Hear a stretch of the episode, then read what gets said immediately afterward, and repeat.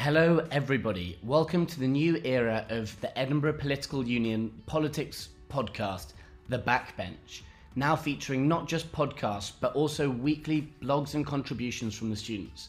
My name is Jonas Dein, and I'm with. My name is Carter Wickham, and I am a social policy and politics student at the University of Edinburgh.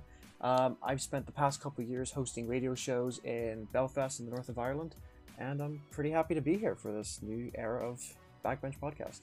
Jonas, tell us a bit about yourself. Uh, so, as said, my name is Jonas. Uh, I graduated from Cambridge with a degree in political science and realised that that was really the only thing I could do. So, I'm now here to study a public policy master's, having taken a year off to work in national campaigns and spend some time in Westminster.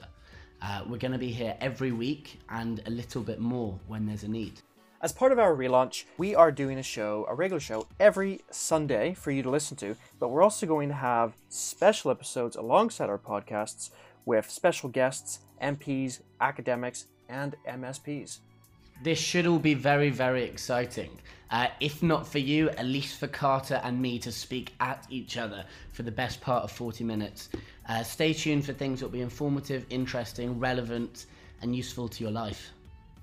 Make sure to check out our website, backbenchpodcast.com, which is not only home to our podcasts, but is also home to our blog, where you, the listeners, can get involved.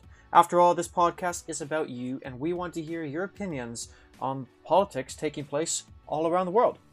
Also, if you get a chance, make sure to check us out on social media Backbench Podcast across Instagram, Facebook, and Twitter.